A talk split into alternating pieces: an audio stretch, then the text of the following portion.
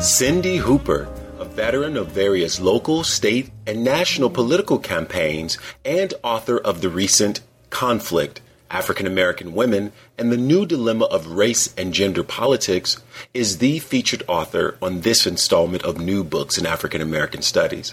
This is an interview series where writers of African American life, culture, arts, and sciences discuss their new books. Hello, I'm Vershawn Young, your host, and I hope you stay tuned for this lively exchange with the author. Hi, Cindy. Hi. Today we're talking to Cindy Hooper, who is a veteran of numerous local, state, and national political campaigns and founder of the National Organization for African American Women, headquartered in Washington, D.C. Cindy Hooper has a master's degree in government from the Johns Hopkins University and is a member of the American Political Science Association. Today, we're talking to Cindy about her provocative and informative new book, Conflict African American Women and the New Dilemma of Race and Gender Politics.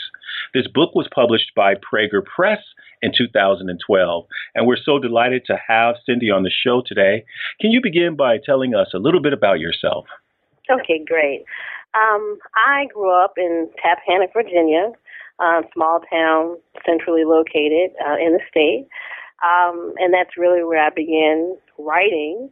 And then um, shortly thereafter, uh, I took a government class in high school, and I loved it and fell in love with the whole uh, idea of politics, electoral politics, and uh, I decided to, when I went to college, that I wanted to study political science.